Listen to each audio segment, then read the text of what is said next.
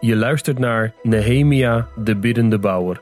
Deze podcast betreft een prekenserie van dominee Alfred van de Weg en wordt aangeboden door Geloofsterusting.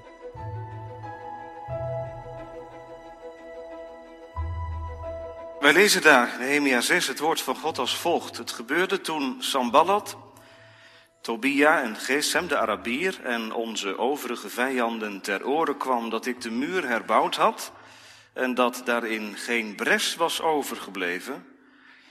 Tot die tijd had ik evenwel nog geen deur in de poorten geplaatst. Dat Samballat en Gesem boden naar mij stuurden om te zeggen, kom laten we elkaar ontmoeten in Kefirim, in het dal Ono. Zij dachten mij echter kwaad te doen. Toen stuurde ik boden naar hen toe om te zeggen, ik ben met een groot werk bezig en kan niet komen. Waarom zou het werk stil liggen omdat ik het nalaten naar u toe kom? Zij stuurde op deze wijze wel vier keer boden naar mij toe, maar ik antwoordde hun op dezelfde wijze.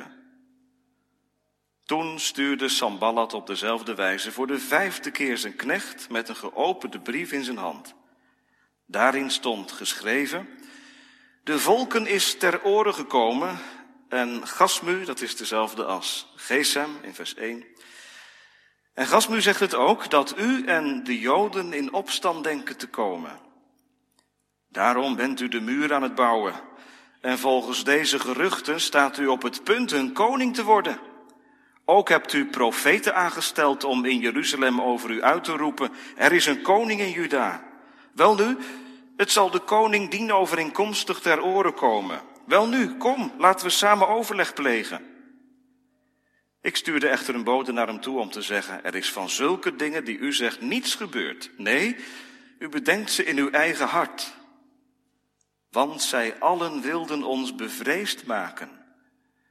Zij zeiden bij zichzelf, hun handen zullen het werk nalaten. Het zal niet afgemaakt worden. Wel nu, maak mijn handen sterk. Toen ik in het huis van Semaja, de zoon van Delaja, de zoon van Mehetabiel kwam, want hij had zichzelf opgesloten, zei hij, laten wij elkaar ontmoeten in het huis van God, binnen in de tempel. Laten we de deuren van de tempel sluiten, want ze komen om u te doden. Ja, vannacht komen ze om u te doden.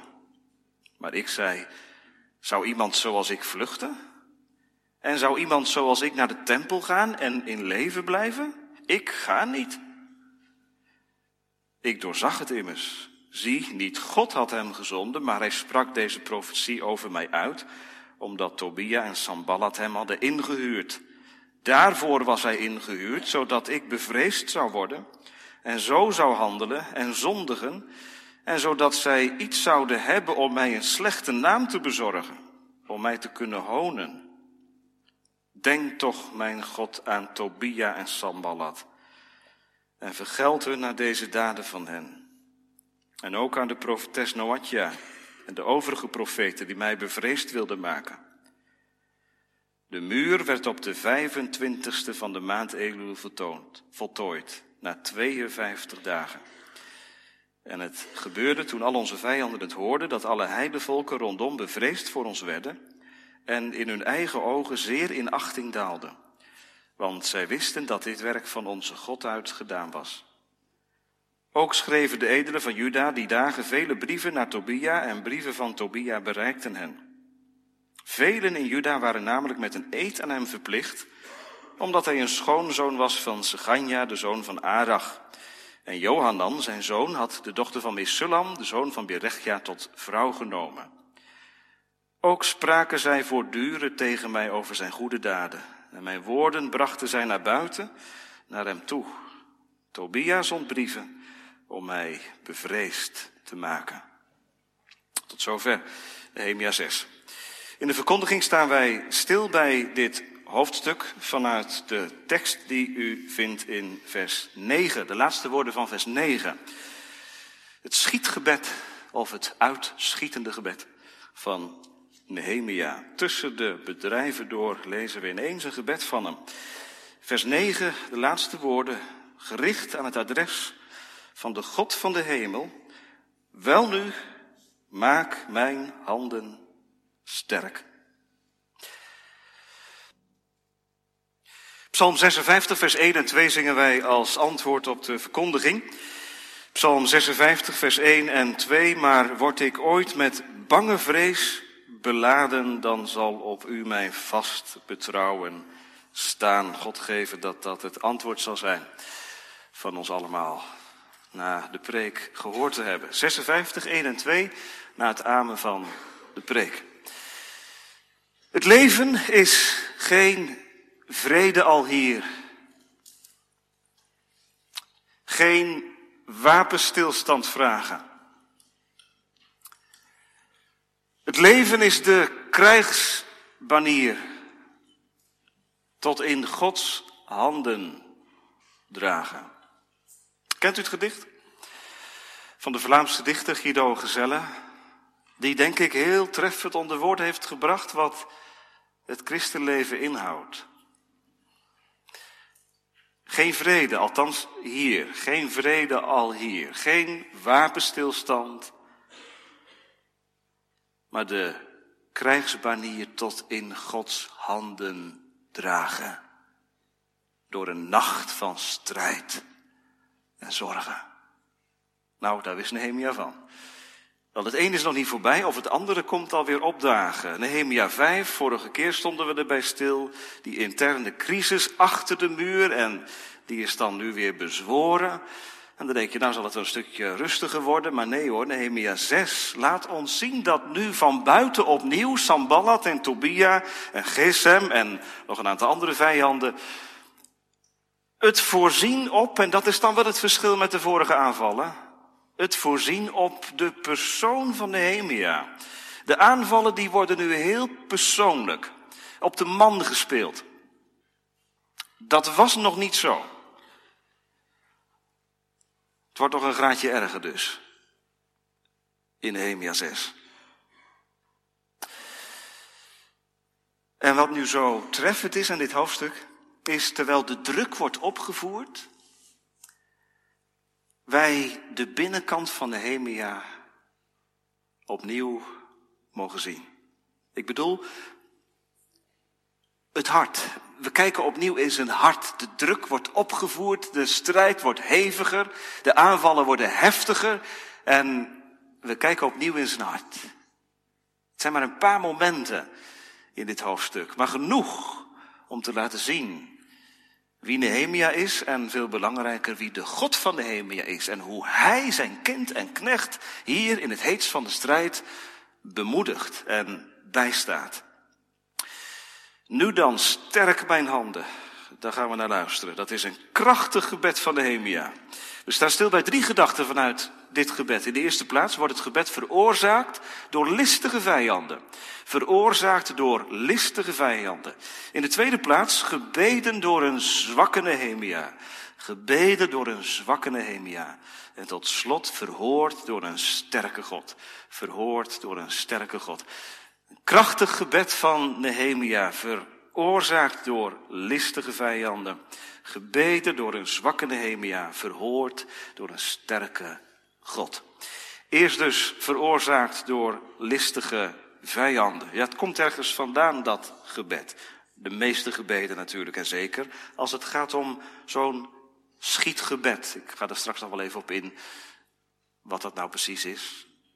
Dat wordt natuurlijk ergens door veroorzaakt. Nou, bij Nehemia is dat wel duidelijk. De druk is van buitenaf afkomstig.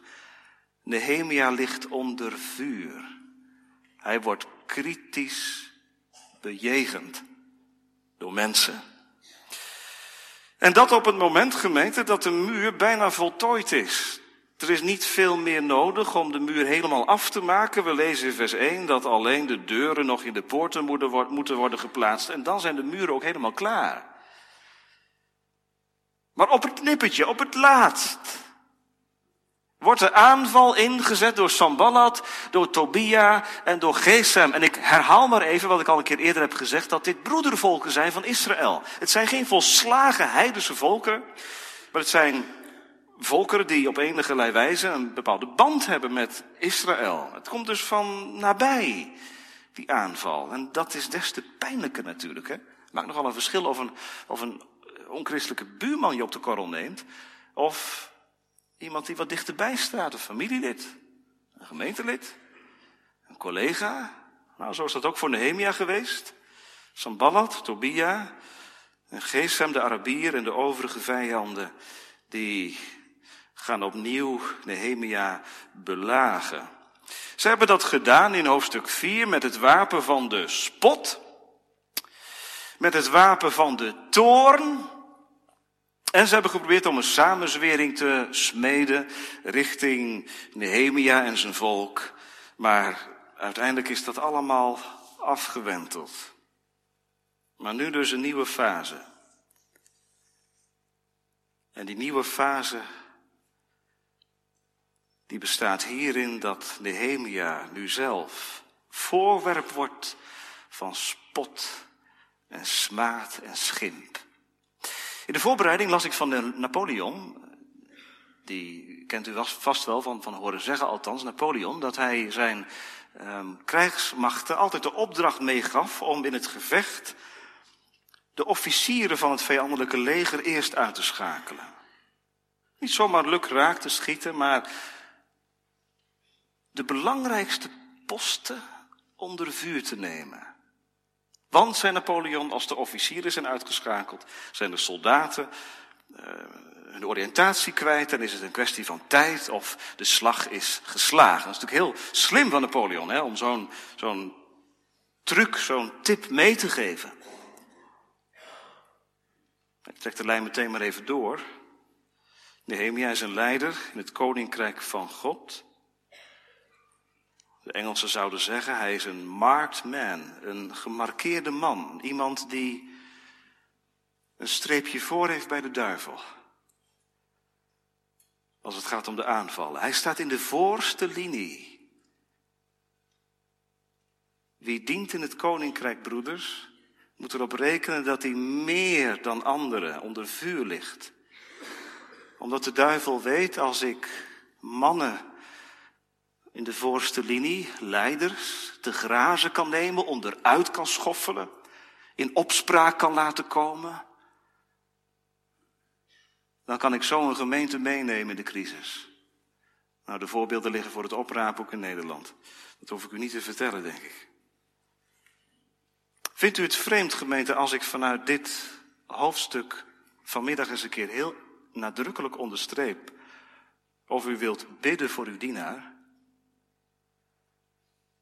En voor allen die dienen in deze gemeente. En ja, dan mag u denken aan de ambtsdragers. En dan mag u denken aan allen die een taak hebben in de gemeente als leidinggevende. Dat is niet vreemd. Wij vinden dat misschien een beetje vreemd. En als een dominee dat ook nog eens zegt zo vanaf de preekstoel. Maar Paulus die deed dat gewoon. Of gewoon. Ik zal u twee teksten aanreiken uit de brieven. De eerste komt uit de brief aan de gemeente van Thessalonica. Hij zegt, verder broeders, bid voor ons dat het woord van de Heer zijn loop mag hebben en verheerlijkt mag worden. Zoals ook bij u. Als u bidt voor de verkondiging van het woord voor uw dienaargemeente, bidt u voor uzelf. Het gebed voor de voortgang in de dienst van de verkondiging en de zegen erop is in feite gebed voor uzelf. En nog een tekst uit Efeze 6. Paulus zegt daar, bid ook voor mij, gemeente van Efeze, opdat mij het woord gegeven wordt. Bij het openen van mijn mond, om met vrijmoedigheid de geheimenis van het evangelie bekend te maken. U weet waar Efeze 6 over gaat, hè? Dat gaat over de geestelijke wapenrusting. En helemaal aan het eind zegt Paulus, bid ook voor mij. In de geestelijke strijd hebben dienaren van God, leiders in het koninkrijk, op het zendingsveld en in de kerk het extra nodig. En waarom? Dat laat Nehemia 6 zien. Laten we gaan kijken. Hoe neemt de duivel Nehemia onder vuur? Dominee, mag ik even inbreken, want het gaat toch niet over de duivel in Nehemia 6, het gaat over mensen. Ja, je hebt gelijk. Het gaat over mensen. Maar ik hoop u te laten zien dat terwijl het over mensen gaat, er op de achtergrond een geestelijke strijd gaande is, dat de duivel mensen inzet om anderen uit te schakelen. En dat is natuurlijk altijd zijn, zijn, zijn tactiek. Hè? De duivel als een engel van het licht schakelt anderen in om verwarring te veroorzaken, om verstoring te veroorzaken. In een gemeente. In het leven van iemand persoonlijk. Nou, hoe gaat dat, hoe gaat dat dan in zijn werk in Nehemia 6? Nou, u kunt dat lezen in, in vers 2. Eh, Samballat en Gesem die sturen boden naar Nehemia en het verzoek ligt er om te komen praten. Kom, laten we elkaar ontmoeten in het Dal Ono. Nou, Dal Ono, even voor uw beeldvorming, dat ligt ongeveer een dag reizen vanaf Jeruzalem, dus dat is een flinke trip. Een dag heen, een dag terug, een dag praten, dus dat kost wel drie dagen, zeg maar. Zij had er al voor over als die zou komen.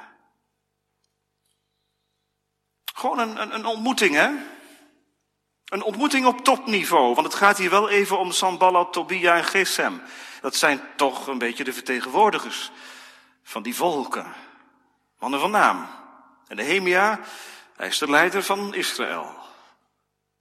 Een internationaal overleg, topconferentie, beraad. En heel elegant wordt hij uitgenodigd. Kom. Geen dwang. Vriendelijke uitnodiging. Nou, daar is toch niks mis mee? hoef je toch niet je hakken voor in de zand te zetten? Eh, toch lezen wij het zinnetje daarna. Hè? Zij dachten mij echter kwaad te doen. Blijkbaar voelt Nehemia intuïtief iets aan. Hier is iets niet in de haak.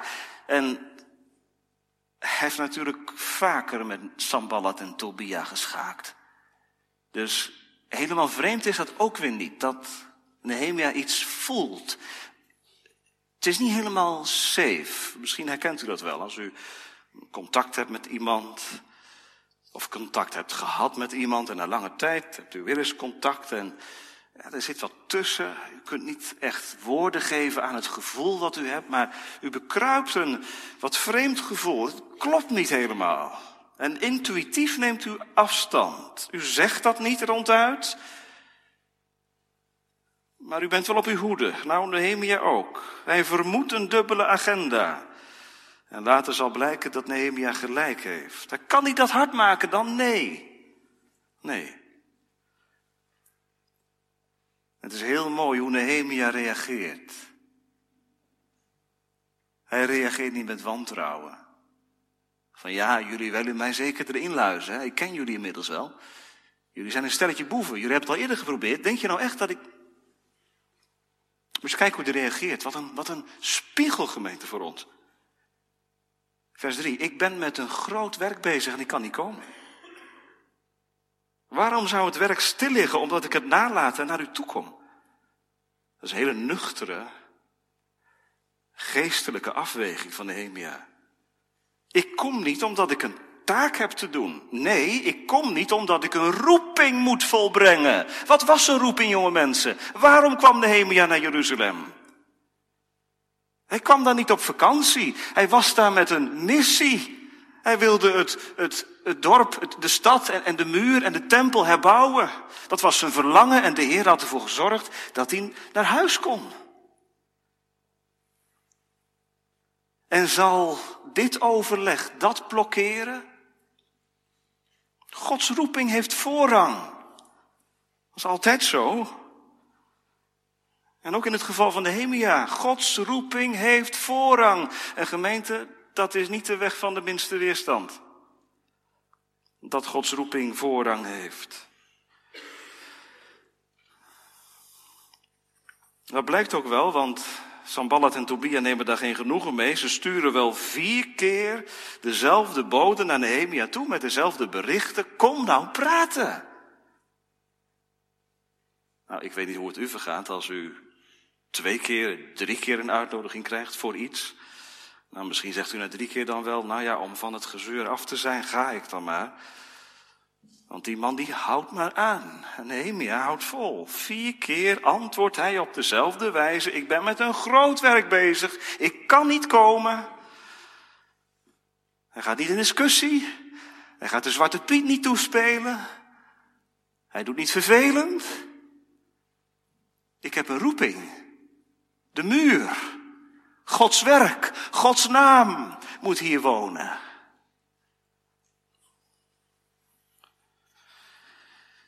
Dit is de weggemeente waarin de Hemia zegen ondervindt. En u ook. Als wij gaan in de weg van de Here en onze roeping prioriteit geven. Ik had de vraag wel hoe weet je nou of het Gods wil is, Gods weg is, als je keuzes moet maken? Hoe kun je nou weten of je gaat in de weg van de Here? Nou, in sommige gevallen is dat heel duidelijk. Als iets ingaat tegen Gods woord, dan is het duidelijk. Maar als het nou lastiger ligt, die grijze gebieden. Hoe weet je nou dat je een zuivere afweging maakt? Nou, schrijf Psalm 37, vers 3 maar op. Vertrouw op de Heere. Doe het goede. Bewoon de aarde. Voed u met trouw. Voed u met trouw. Wat is je positie? Je bent dienstbaar in het koninkrijk, ouderling, diaken, dominee. Gaat het dan alleen over ambtsdragers hier? Dat dacht ik niet. Als moeder heb je ook een verantwoordelijkheid. En als vader. En als opa. En als oma. En geldt het eigenlijk niet ieder christen? Dat je een roeping hebt. Als je beleidt christen te zijn, dus van Christus te zijn. Waar ligt dan je roeping? Trouw te zijn op de plek waar de Heer je nu gesteld heeft. Ook als dat misschien een hele lastige situatie is. Met veel onchristelijke vrienden die je uitdagen. Niet eenvoudig. Misschien dacht je wel, denk je wel, ja, zat ik maar in een, in een groep met gelijkgezinden, zou makkelijker zijn. Trouw. Trouw, gemeente, dat is een woord wat de Satan verdacht maakt in deze tijd. Trouw. Trouw aan je vrouw, aan je man in je huwelijk, waarom? Ik ben uitgekeken op mijn vrouw. Ik krijg weinig liefde van haar. Satan drukt op dat woord trouw. Als God de God is van de trouw, is Satan degene die ontrouw bevordert in je huwelijk, in je relatie. Waarom geen derde? Wat is dan de weg van de Heer? Voed u met trouw. Voed u met trouw. De post waar de Heer je gesteld heeft, als vader, als moeder, als ambtsdrager, het is niet altijd even eenvoudig. Er komt tegendruk. Je zou soms willen weglopen. De handdoek in de ring gooien. Het maar opgeven. Iets anders zoeken. Voed u met trouw. Dat is wel makkelijk daar vanaf de kansel, dominee, om dat zo te zeggen. Ja, misschien wel. Maar zo bedoel ik het niet. En ik wil echt niet onderschatten wat u ondergaat aan lijden omdat u trouw bent aan uw vrouw, aan uw man. Omdat u trouw op uw post bent in het gezin. Omdat je trouw bent in de gemeente. Omdat je trouw bent op je post in de maatschappij. Ik ga dat niet onderschatten. Het leven is geen vrede al hier. Het leven is ook niet wapenstilstand vragen. Het is de krijgsbanier tot in Gods handen dragen. Het is niet de makkelijkste weg om trouw te zijn, maar wel de weg waarin de zegen over je leven ligt. De Heere zegent degene die gaan in zijn spoor en in biddende afhankelijkheid met een rein geweten voor God en de mensen zeggen, Heere, hier, hier ben ik. Deze plek gaf u mij. Sterk mij. Het wordt er allemaal niet makkelijker op voor Nehemia als die ook nog eens een open brief ontvangt. Bij het woordje open brief hebt u misschien een bepaald gevoel, een bepaalde gedachte. Een open brief wordt wel eens gepubliceerd in de krant. Een open brief in die tijd was een brief die overal voorgelezen mocht worden. En dat was ook de bedoeling van een open brief. Zoveel mogelijk mensen moesten deelgenoot worden van de inhoud van die open brief. Nou, Sambalat, vers 5, stuurt voor de vijfde keer zijn knecht nu met een open brief. En wie het maar horen wil, die horen het. Wat staat in die open brief, kinderen? Moet je luisteren. Nehemia wil koning worden. Weet je waarom die terug is gekomen vanuit Babel? Om zijn eigen koninkrijkje te stichten daar in Jeruzalem. Hij wil graag koninkje spelen en hij heeft zijn profeet al klaarstaan. Als de muur straks klaar is, gaan de profeten rond en die roepen om, Nehemia is koning geworden. Nou, wat zal dat met de koning van Perzië doen als die dat hoort? Die wordt laaiend. En die zal maatregelen nemen. En die zal Nehemia opzoeken en vernietigen. Nou, die open brief gaat het land in. En die open brief komt ook Nehemia onder ogen. En daar sta je dan. Je kunt natuurlijk heel makkelijk zeggen, ja, daar is natuurlijk helemaal niks van waar. Nehemia wil dat helemaal niet. Nehemia is een integere man. Nehemia komt niet om daar zijn eigen koninkrijkje eh, te bouwen. Maar het leed is wel geschied, gemeente. Als ze je willen hebben, kunnen ze je kapot maken tot en met. Of niet? Als je familie je wil hebben, kunnen ze je raken waar ze maar willen. Als je collega's je willen raken, kunnen ze dat doen. Met verhalen waar niets van klopt. Maar vervolgens zit je wel met het probleem om die verhalen uit de wereld te helpen. Je hebt reputatieschade opgelopen, zeggen wij dan heel netjes. Maar wat dat voor pijn oplevert, dat moet u maar eens vragen aan mensen die dat hebben meegemaakt. Wie een naam te grabbel is gegooid. En ze zijn er. Vast ook hier. Wat kun je doen tegen roddel? Roddel maakt kapot.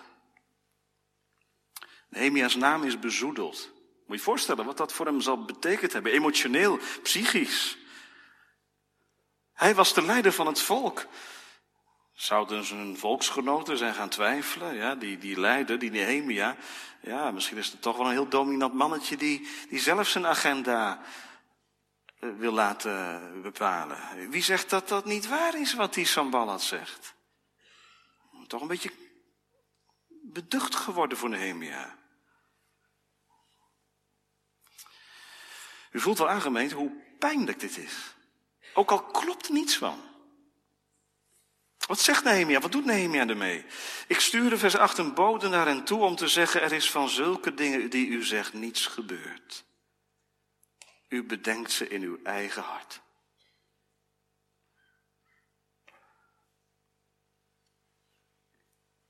Word je ook niet stil van zo'n reactie? Gemeente, hoe merk je dat, dat een christen leeft met de Heer? Nou, bijvoorbeeld hieraan.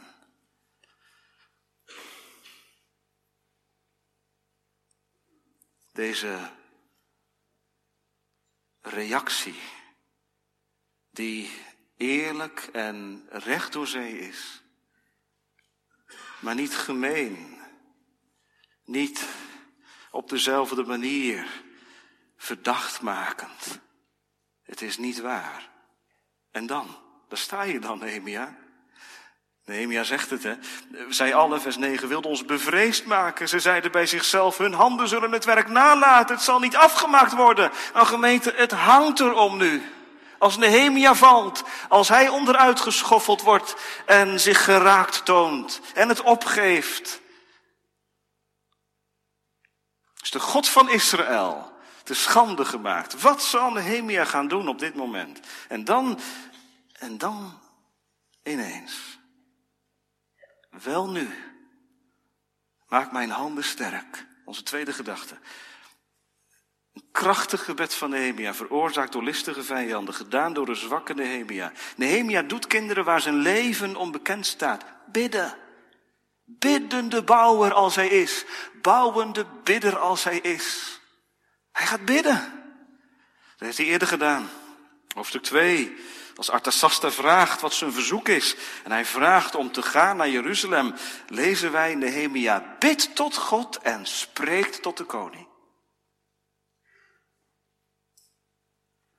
En als Sambalat samenzweert in hoofdstuk 4, en als dus het wapen van de spot wordt ingezet, ah, als, als er maar een vos op die muur klimt, dan stort die hele muur in elkaar, lezen wij in vers 4, hoor onze God, dat wij een voorwerp van verachting zijn. Nehemia's leven is getekend door het gebed. Nu dan, sterk mijn handen. Is dat een teken van zwakte? Ja. Ja. Dat is wel een teken van zwakte, ja, van overgave aan God. Ik denk aan Paulus, die later zal zeggen, de wapens van onze strijd zijn niet vleeselijk. Wij voeren geen strijd naar het vlees als dienaren van God, al wandelen wij in het vlees. De wapens van onze strijd zijn krachtig door God, tot afbraak van bolwerken. Christenen hebben geen wapens van spot en toorn en intimidatie om anderen kapot te maken, maar hebben andere wapens tot hun beschikking.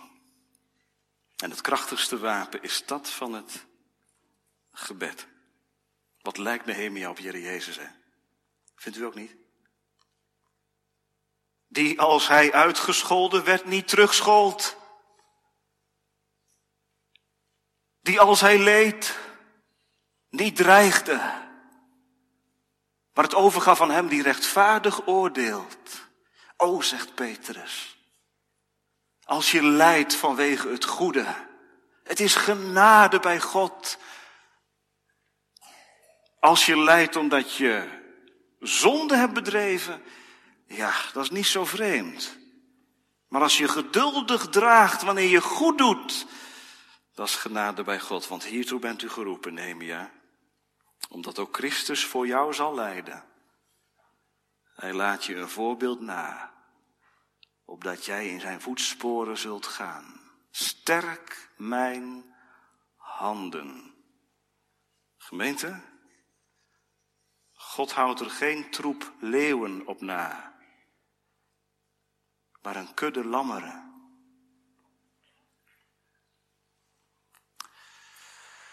Geen troep leeuwen, die even verscheurend als Sambalat en Tobia zijn, maar een kudde lammeren. Want als christen lijk je toch een beetje op de Heer Jezus, of niet? Misschien mag ik dat zo tussendoor even vragen. In hoeverre geldt dat voor u en voor jou, voor mij? Dat wij lijken op Christus. Wij bidden dat, hè. O zoon, maak mij uw beeld gelijk. Weet je wat je dan bidt? Geef de gestalte van het lam weerloos. Trap je zo aan de kant, als je wilt. Geef mij de gestalte van het lam. Te lijden met u, Heer Jezus Christus. Sterk mijn handen. Wat bidt Nehemia hiermee? Nou, twee dingen denk ik. In de eerste plaats geef dat ik het vol mag houden, heren, want ik raak tot aan de afgrond. Alsjeblieft gemeente, denk nou niet dat Nehemia een man van graniet is. Een man van steen, een man van staal, een reus, een geestelijke reus die iedere aanvechting aan kan en trotseert. Dat is helemaal niet waar. Nehemia is zwak en kwetsbaar. En dat blijkt wel uit dit gebed. Hij verzucht het. Nu dan, maak mijn handen sterk. Doet u dat ook? Als u van alle kanten aangevallen wordt, verdacht gemaakt wordt, uw reputatie levert, wordt schade aangedaan door anderen.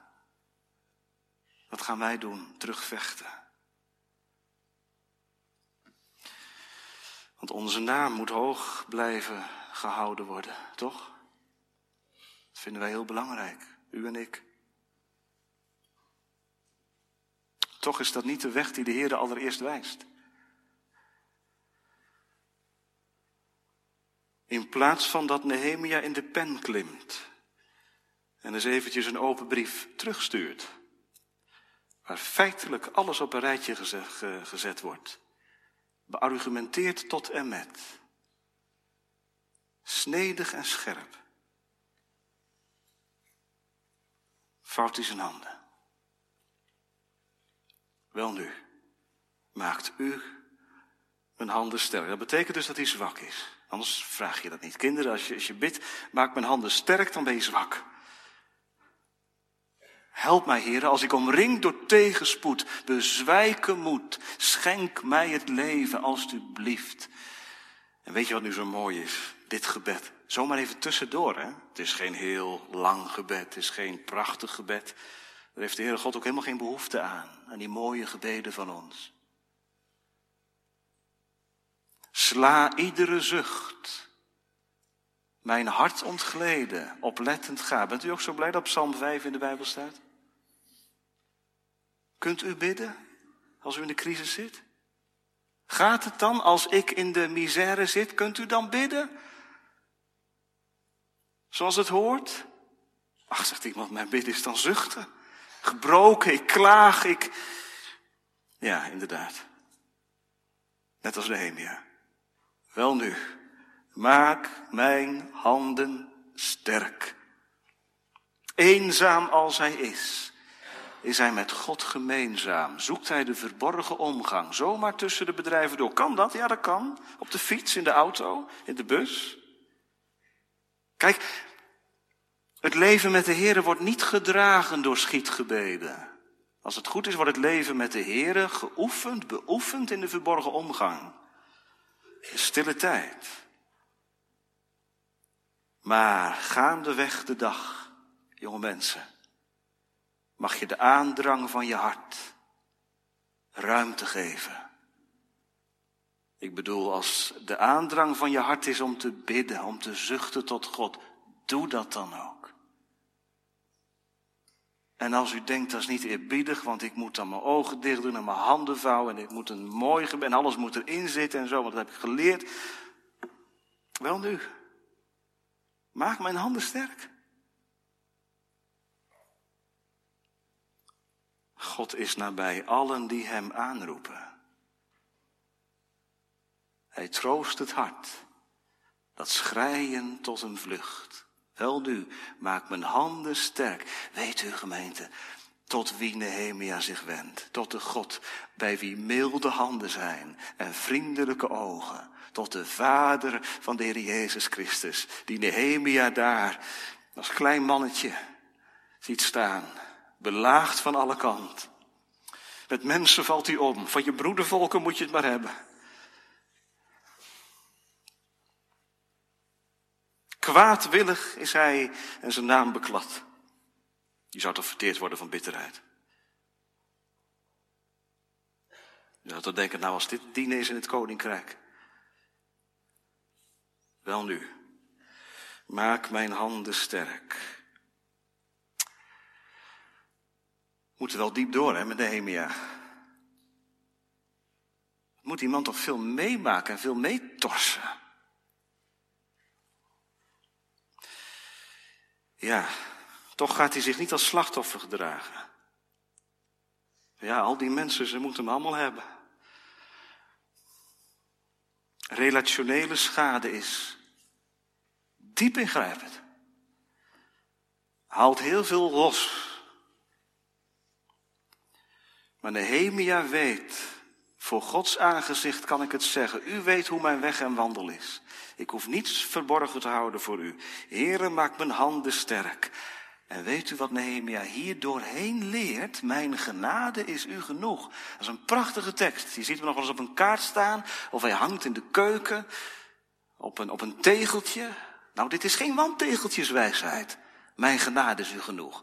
Weet je, jonge mensen, waar dat geleerd wordt, waar je dat doorleeft, juist waar de tegendruk opgevoerd wordt. En je met lege handen komt te staan. Waar je merkt, het leven is geen vrede al hier. Het leven is strijden met mezelf, met mijn vlees, met die zondige begeerten, met de vijanden van buiten. Maak mijn handen sterk, heren. Wat een verschil. Als je de Heer Jezus lief mag hebben en mag kennen. Dan zeg je niet tegen jezelf en tegen anderen, nou blik op oneindig, het komt vast wel weer goed. Na een tijd van moeite komt vast wel weer een tijd van zonneschijn. En de tijd hield alle wonden. Nee, wie de Heer Jezus lief heeft, die mag zeggen, blik omhoog. Niet blik op oneindig, blik omhoog. Wel nu, maak mijn handen sterk, geef mij kracht. En mag het werk afgemaakt worden, o God. Dat bedoelt Nehemia ook te zeggen. Laat het werk aan de muur voort mogen gaan. Onze laatste gedachte. Een krachtig gebed door Nehemia. Verhoord door een sterke God. Ik kan me goed voorstellen dat iemand zegt, nou daar lees ik niet heel veel van. Van die verhoring, want het gebed is nog niet uitgesproken of vers volgt. Hebt u gezien wat dat is? Wat dat inhoudt? Semaja, een of andere valse profeet, die doet een voorstel aan Nehemia. Kom in de tempel. Stel nou dat die koning van Perzië op je afkomt. Want die hoort dat verhaal van die open brief. Kom nou in de tempel, dat is een veilige plek, daar zal die je nooit zoeken. We sluiten de deuren van de tempel. Ze komen om u te doden hoor. Kom maar bij mij, ik heb een plekje. Weet je wat Nehemia zegt? Lees maar in je Bijbel, vers 11. Zou iemand zoals ik vluchten? Met andere woorden, mijn verantwoordelijkheid neem ik waar. Ik loop niet weg voor mijn verantwoordelijkheid. Zou iemand zoals ik vluchten? En bovendien, zou iemand zoals ik naar de tempel gaan en in leven blijven? Ik ga niet. De tempel is het huis van God. Kun je niet zomaar binnenlopen? Ik ben geen priester. Nehemia wil gaan in de weg van de Heere. Voed u met trouw. Bewoon de aarde. Doe het goede. Hij weigert in te gaan op de valse profeet Semaja. Want, vers 12, hij doorziet het. Zie, niet God had hem gezonden, maar hij sprak deze profetie over mij uit, omdat Tobia en Sambalat hem hadden ingehuurd. Valse profeet. Waarom? Vers 13. Daarvoor was hij ingehuurd, zodat ik, Nehemia, bang zou worden en zo zou handelen en zondigen, zodat ze iets zouden hebben om mij een slechte naam te bezorgen, om mij te kunnen honen. Dominee, derde punt was toch verhoord door een sterke God? Dit is toch het beste bewijs dat God niet hoort. Opnieuw een aanval. Wat heeft Nehemia gebeden? Maak mijn handen sterk. Gebeurt dat hier niet dan? Gemeente, een nieuwe aanval, maar Nehemia valt niet om. Door de kracht van de Heilige Geest valt hij niet om, maar doet hij sterke wederstand. Zondag 52. Prachtige uitleg van de catechismus. Leid ons niet in verzoeking, maar verlos ons van de boze. Wilt u ons versterken door de kracht van uw Heilige Geest? Mag je bidden, en dat bid je van vandaag. Als je morgen weer het leven in moet met zijn verleidingen. Maak mijn handen sterk. Wil mij door de genade van de Heilige Geest kracht geven. En het geschiet, het gebeurt hier. Dat is het eerste bewijs van de verhoring van het gebed van Nehemia. Er is nog een bewijs. Kijkt u eens in vers 14. Nehemia gaat bidden opnieuw en nu voor zijn vijanden. Bidden voor je vijanden.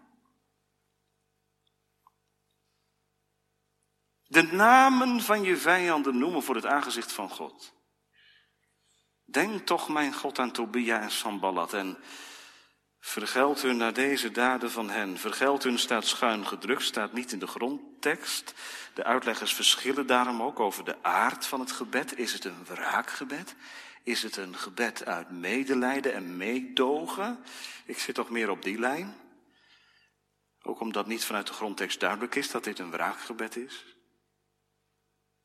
Hoe dan ook. De namen van de vijanden worden wel genoemd in het gebed. Doet u dat ook? Wie zit u dwars?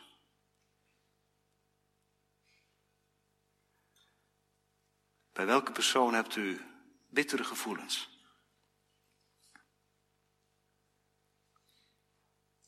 Welke persoon ontloopt u het liefst?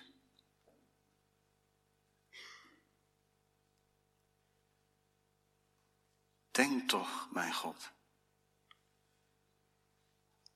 aan die persoon.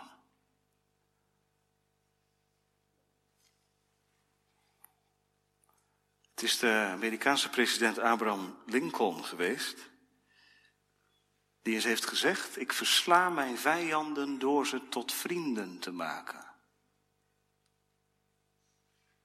Dat klinkt een beetje raadselachtig. Maar als dat niet gaat, zegt hij, dan bid ik voor ze. Ik versla mijn vijanden door ze tot vrienden te maken. En anders bid ik voor ze. Hoe kan Nehemia dat doen, hè? Voelt hij geen wrok dan? Eens kijken wat die mannen hem aangedaan hebben.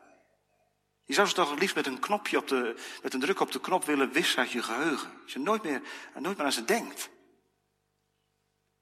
Denk toch, mijn God, aan Tobia en Sambalat. Bidden voor je vijanden maak je mild. Doe maar eens. Doe maar eens een tijdje. Noem de namen van je vijanden maar eens in het gebed. Moet eens kijken wat er gebeurt. Met jezelf. En met die mensen waarvan je zegt, ze berokkenen mij zoveel schade. Nog iets. Derde bewijs dat Nehemia's gebed verhoord is. Vers 15. De muur werd op de 25e van de maand Elul voltooid na 52 dagen.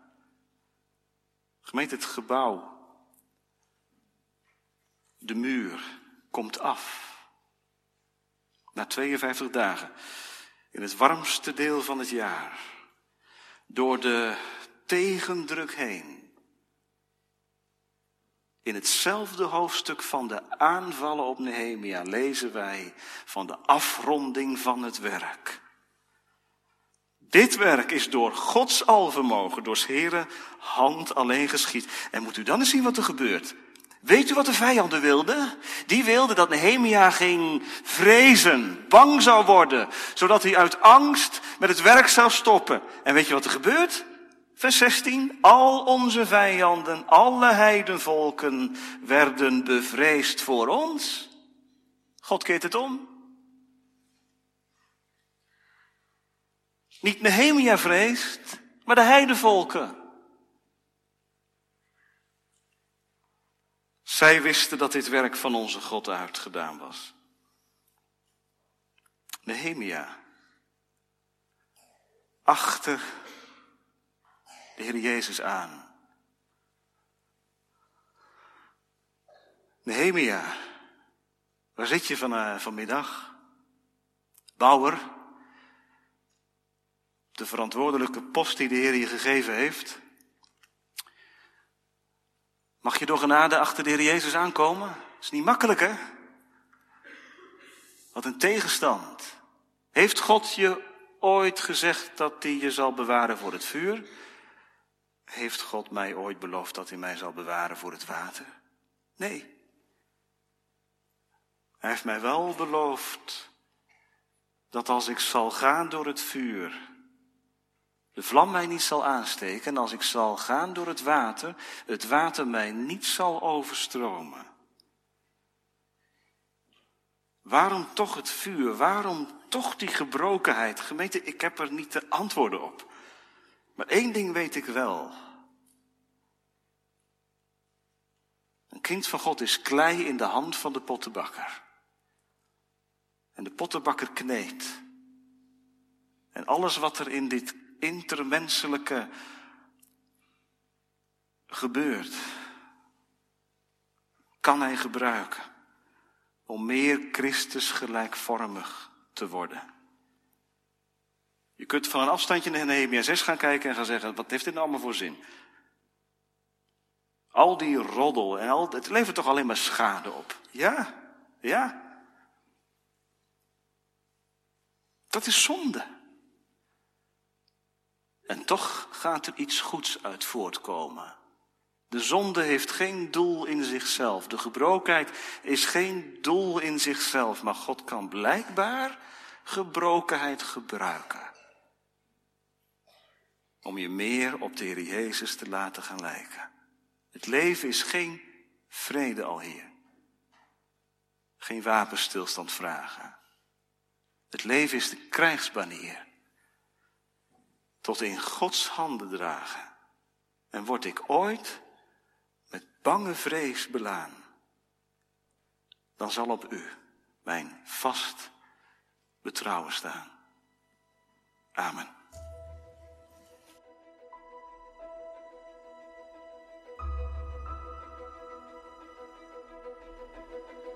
Je luisterde naar een podcast van Geloofsterusting.